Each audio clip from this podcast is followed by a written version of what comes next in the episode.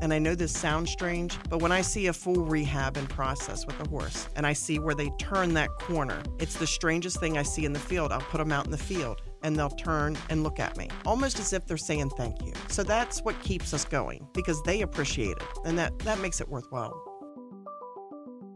Welcome to another episode of the Interesting People podcast. Today, I'm joined by Sharon Burrier and Danny Burrier, the president and vice presidents of Rocky's Horse Rescue and Rehabilitation. How's it going, you two? Good. Going great. How'd you get your start in that? By accident. I was taking a 10-year hiatus from the horses, from riding. I've been riding since I was 3, and because we were raising a family. I started riding my girlfriend's horses, went to the auction, bought a horse by accident. His name's Rocky. He's a knucklehead, but from there, bought another horse at an auction, and then online again, they were getting rid of a horse. His name, we called him Chance. He was owned by a kill buyer, and the kill buyer didn't want to sell him because he was afraid he would hurt somebody because the horse had been beaten so bad. He did end up selling him to us. Chance cost me $75, and Chance was severely abused. It took years of rehab to get him to where he didn't have to have a halter on or anything to catch him. Terrified of most people. I could ride him anywheres. Took 2 years, and he started letting Danny ride him, but that was about it. Nobody else could ride him. He would get really anxious. He never missed a beat. He was the best trail horse I've ever ridden, and that's just kind of where it started. They just kept coming. How long has Rocky's been open? 5 years unofficially, 4 years officially. And I know from when we talked earlier, you guys have been married for 21 years, so horses came into it after you guys have known each other for quite a while, right? Horses came into it when he met me. I was still in the horses. We had horses together, and then with having the boys, I just couldn't do everything. So they were put in good homes, sold all of our tack, and then I was struggling with my oldest son. Run into a girlfriend up at the store, and she said, come ride my horse. You'll feel better. And then it just went back from there. So, Danny, do you have a background with horses? No, I grew up on a dairy farm. Usually dairy people and horse people are two different people. How does a horse person meet a dairy person then? Shooting pool. Do you take every kind of horse? What kind of horses end up there? Ironically, we have more paints than anything else, but we do take a little bit of everything. I do not discriminate against a horse or a donkey or a mule in need. So a mule, that is a breed of a horse and a donkey, right? Correct. How often do you run into mules? We just picked one up Saturday. Really? Yes. We've had 5 or 6 mules over the years. Is taking care of a mule different than that of a donkey or a horse? Their personalities are much different. They're very intelligent, more so than a horse. They always say a mule or a donkey is smarter. They will work till they get exhausted and they stop, where a horse will work till it drops to the ground. What is horse rehab like? What goes into that? A lot of time. We can talk about Surrey from last year. Horses come in with body scores of 1 or below. There's a refeeding program we follow very strictly. When a horse comes in starved, they can't process the normal foods that you would give a normal horse. You have to start them back 5, 6, 7 small meals a day. A lot of vetting goes into it. We have a volunteer vet, farrier work, dentistry. Those things are all normally in the first 30 days of having a horse come into the rescue. When you receive a horse, it's in crisis? Yes. Some's mentally, some's physically. You can get some, you would look at it and say, well, that's a normal, healthy horse. But it could have been beaten, or we've had some that's been in trailer accidents that's terrified of that. Or you get horses that are terrified of men or terrified of women. It's a lot of things. Do you get any warning, or is that something you guys just need to figure out and assess? They don't come with owner's manuals. It would be nice if they did. We have one horse that we picked up back in the spring. His name's Dakota. Beautiful champagne-colored Missouri Foxtrotter. When my vet or our trainer, Jimmy, goes into the stall with him, Dakota would shy away from him, move away, shake. I go into the stall with him. He's perfectly fine. Now with Dakota, 5 months into his rehab, I think he's doing much better with men and women alike. But he's still timid with men, so he's one, when we're ready to get him adopted, that he will have to be placed with a woman. You can't change everything, but you can at least help them overcome as much as humanly possible. A farrier, that's horseshoeing, right? Yes, that's our dean. How important are the horseshoes? Is that something just for horses that need to do like performance, or is it good for a horse to be shoed? That's a tough topic anymore. We're completely barefoot with our horses. Some horses require shoes, like your thoroughbreds. A lot of times will require them because they have softer feet. It just depends on the horse. When we had Solomon come in, a big Clydesdale, his hooves were so soft, it was like poking on your hand. Now they're as hard as a rock, so he doesn't require shoes anymore. But it took proper nutrition to get him to that point. A hoof can be kind of weakened through malnutrition. It's like your nails. Oh, really? And like your, yes. And their feet has to do with how some people trail ride. Mm-hmm. If you're on soft ground all the time, most horses can go barefoot, but if you get into a rocky ground, some people mm-hmm. like to ride in the mountains. Well, a lot of times they need front shoes on them just for little added protection on their front feet. And they've come out with neat things now. They have clip-on boots, and just pick their foot up and clip a boot on it and go. And then when you're done, you just pop it back off. And new horse tech going on there. Yeah. There is a lot of new technology. You guys also have like really tiny horses as well. Are those ponies or those actually small horses? They're minis. Talking about Nutmeg and Nemo? Yes. They're minis. They're miniature horses. So that's as big as they're going to get. Nemo might be full size. He might not get much bigger. He's actually a donkey, and he's quite the character. And his buddy is Nutmeg, and he was born 6 weeks ago. So he's nowhere near full size, but he is a miniature horse, so he's not going to be very big either. His mother stands at 36 inches. He was 23 inches when he was born. I saw a picture of you just holding him like he was a dog. Nemo. Are those just for show? What do you do with a mini horse? They're for show. They're for play. People use them for driving. They're actually coming out with miniature dressage shows now. Oh, That's incredible. There's a lot of interesting things that you can do with the mini. They're using them for therapy. You know somebody that takes them to nursing homes. Well, they are using them for like service animals, because a dog, you want to get X amount of years out of it, where you can get miniature donkeys and that kind of stuff where they can get 20, 25 years out of them. And they're a little bit stronger than a dog, so they're starting to use them for that kind of stuff now. A horse can make it to the late 20s, right? Late 20s, 30s. It's just like with human development.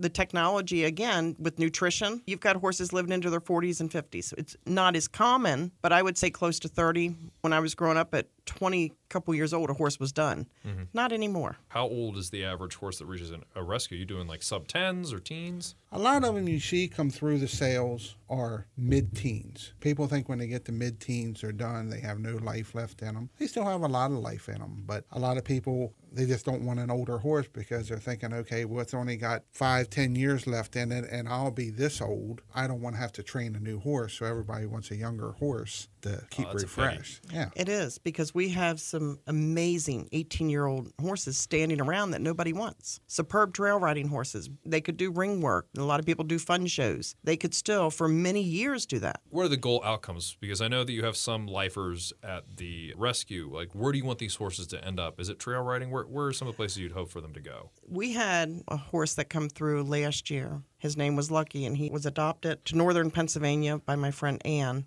He is a fourth-level dressage horse. I bought him at the auction as is. He needed cleaned up, he needed some TLC and some rehab, and it took 5 months around there to get him to the point where he could be adopted. So our goal with any of them is to find them forever homes and for people to work through issues with the horse. Because, again, we don't have backgrounds on these horses. You know, I can't guarantee the training of any horse because they have their own minds. The biggest thing is to work through the issues and to get them their forever homes. And that's where it starts with any one of them. Are there any other real good success stories you think of? Sunshine. She's 25 now. Brenda brought her granddaughter to the rescue Father's Day of 2 years ago, and the little girl was 6 years old. Sunshine was with Lucky, so we assumed they were in the same pen at the auction. We assumed that Sunshine would have been who's ever first horse, and then they graduated to Lucky because they're both very well trained, and they were very bonded. This little 6-year-old girl, Abby, gets up and rides this mare, and she is now 25 years old. And the little girl is still riding her. She's jumping her now, and I'm like, wow, you know, here's this 25-year-old horse and this 8-year-old girl still riding every day. Mama would be another one. Huge Belgian mare. She's with a friend of ours, Ray. She came in a body score of 1. You know what was wrong? Starved, skin and bones, nothing to this mare. It was her teeth. She couldn't eat. She couldn't chew. Got her teeth done, and this mare just blew up like a balloon. Huge Belgian mare. Ray could ride that mare anywhere. And then you've got Blue, his wife has. They're a couple, and they adopted from us. You know, Blue is now also, I think, around 25. She has a heart murmur, but she has a permanent life with Mel and Ray. And they're very well taken care of. And matter of fact, Mel just became a repeat offender again and took another one of our horses. There's a lot of success stories, but there are some that stick out more than others. They're all success stories. If you can get them back out the door, then that's the ultimate goal, is to get them rehabbed and and a forever home. And make them flourish. And so, we follow our horses after the adoptions. We follow them very closely. We use social media. We do home visits and to protect our animals. Peanut's another one. She was adopted and it wasn't working out in her home. The girl wasn't taking the best care of her. She's now being ridden by a 7-year-old boy. Beautiful buckskin mare. But she is 18 years old and she's starting to get some arthritis. And nobody wants that because it's a little bit of maintenance, a little bit of money each month, just like you take Motrin. You know, similar with the horses, something that she might have to be on every day. But she's in a perfect home and she looks amazing. And her owner, JC, always sends me the pictures and videos, and it's wonderful. It seems like in the past, or like one of the issues that horses have is that they can easily, for such a big creature, they can fall through the cracks. Last year, one of our not-so-happy stories, a girl had adopted a foal from us. She was 5 months old. I got a call from another rescue friend, said someone said there was some thin horses on that property. It had only been 4 months. So we go over, the foal left with us. She was being starved to death. Oh, my goodness. Yeah, so we brought her home, and she's still at the rescue because I'm a little nervous. She's had a hard start in life. She was born at the rescue. She got permanent damage from it. Yeah, that's 4 months. That's typical time for me to go out and check on a horse, just that quick. Somebody just decides, oh, I don't want to take care of you today. I don't know how people can stand around and watch an animal starve in their yard or they're back, you know, feeding them, not feeding them, and watching them die, basically. I don't know how people can do it. You said body score a couple of times. What's a good body score, and what's the general idea of that? 1 through 10, and 10 is a. That's probably too heavy. Yeah, like 10 is overweight. Okay, but you know it's just like people, whether you're good and healthy or extremely thin. And number one is a skeleton and a hide. Oof, that's all they are. And then you know you go 1, 1.5, 2. So you just keep you look for like a 7, 8. That's a ideal weight horse, something like that. We had Surrey last year that she was a 1. I don't even know if you'd want to give her a 1. And she was so weak that she collapsed. We had her in a sling and she collapsed. And we was all ready to throw the towel in on her that she couldn't even process the food. Her body was just eating itself. And we gave her one more boost and she got on her feet. And we left her hanging in a sling for a couple of days and got stuff back in her. And now she's flourished, living out in the mountains in Tennessee. Running a horse, this is work that needs to be done. What's the toll of it like emotionally working on that? Exhausting. I think sometimes we get cold to it because when you go out to these places like we did last Saturday, we just picked up 4 from another rescue, and 3 of the 4 body scores are not very good. We've been to what we call quarantine facilities and last year, and beautiful horses not being fed properly, you know, not being taken care of. They need wormed. They need vetting, farrier work done.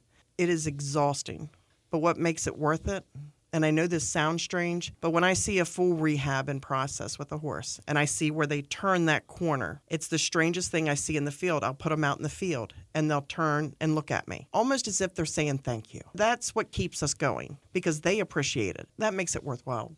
I can say nothing surprises me anymore. Oof. Not in the rescue world. You see it all. Just when you think you've seen it all, you see something else. And some days you're just numb to it. There's backyard breeders. There's wannabe horse people that get these horses, just like I was talking about Isabella. You know, we took her back within 4 months of being adopted. Why is the biggest question. One thing I think I would like to see in the horse world in Maryland, because Maryland's really stepping up to the plate where slaughter is concerned and taking a stand. One thing I would like to see is the quarantine facilities and the rescues inspected, but actually be governed and have rules and regulations, because there are none. Anybody can start a rescue.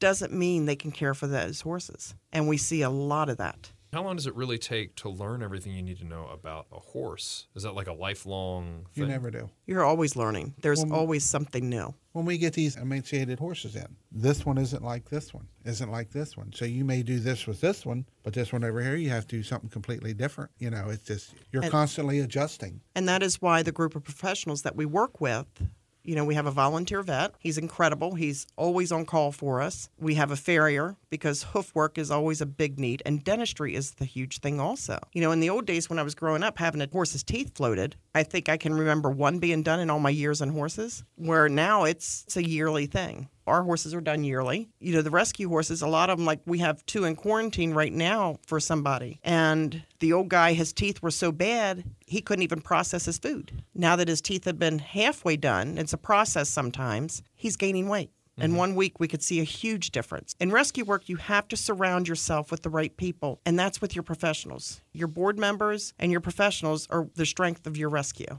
I guess I want to clear up a misconception I think everyone thinks of. A horse is not done when its leg is broken, right?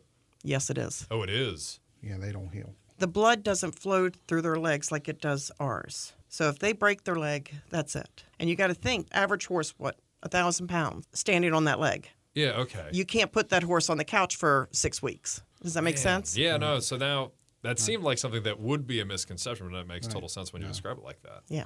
And a horse carries 60% of its weight on its front legs. So they front load a little bit. Yes. Man. Yes. A lot of misconception with horses is a lot of people, if you're not a horse person, is intimidated by them because they're such a large animal. They can hurt people. He got kicked in the head. And they're intimidated by them. You know, they don't understand the animal, just like some breeds of dogs, if you don't understand them. And that's where, again, we surround ourselves, the proper people helping us. Jimmy Wagner is our trainer, and we're always learning. He is also, you know, when we bring volunteers in, I'm holding a volunteer orientation this Sunday. Those volunteers will work with me and Jimmy in the round pen with a specific horse because we need consistency. That's one of the biggest issues too with horses is consistency, that all handlers are doing the same. Yeah, it's going to be a little bit different, but generally the same concept. Training is a huge issue with rescue work. You have to have a trainer because if you don't, you know, a lot, as we were talking, like Dakota, you know, he's not one that somebody off the street can fix. He's going to require a level of training that most don't get